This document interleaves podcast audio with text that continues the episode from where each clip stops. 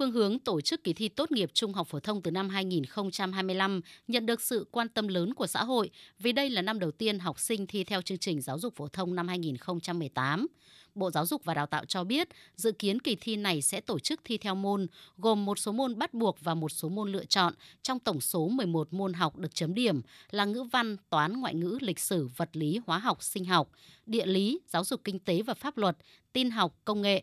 Tuy nhiên, hiện Bộ Giáo dục và Đào tạo vẫn chưa công bố số môn thi bắt buộc. Những môn học sẽ là môn thi bắt buộc, cũng như số lượng môn mà học sinh sẽ phải thi để xét tốt nghiệp trung học phổ thông. Phó giáo sư Huỳnh Văn Trương, Cục trưởng Cục Quản lý Chất lượng Bộ Giáo dục và Đào tạo cho biết, những vấn đề này đang được Bộ bàn thảo lấy ý kiến để có phương án phù hợp nhất.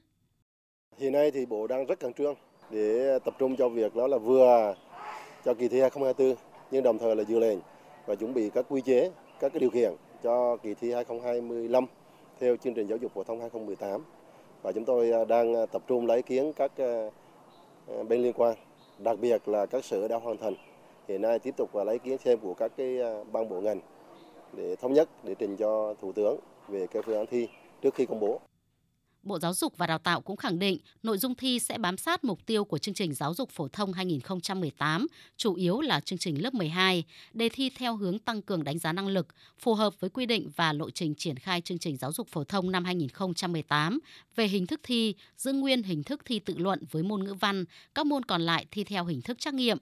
Trước những lo lắng của học sinh phụ huynh về việc Bộ chưa công bố phương án thi tốt nghiệp trung học phổ thông năm 2025, trong khi đây là lứa học sinh đầu tiên học theo chương trình giáo dục phổ thông 2018, Thứ trưởng Bộ Giáo dục và Đào tạo Phạm Ngọc Thường nêu rõ.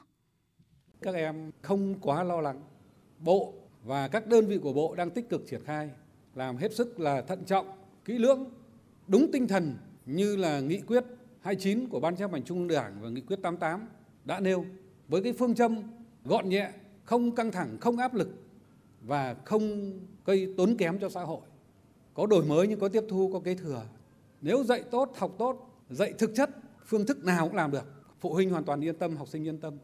Đề thi của Bộ đáp ứng những cái điều đó.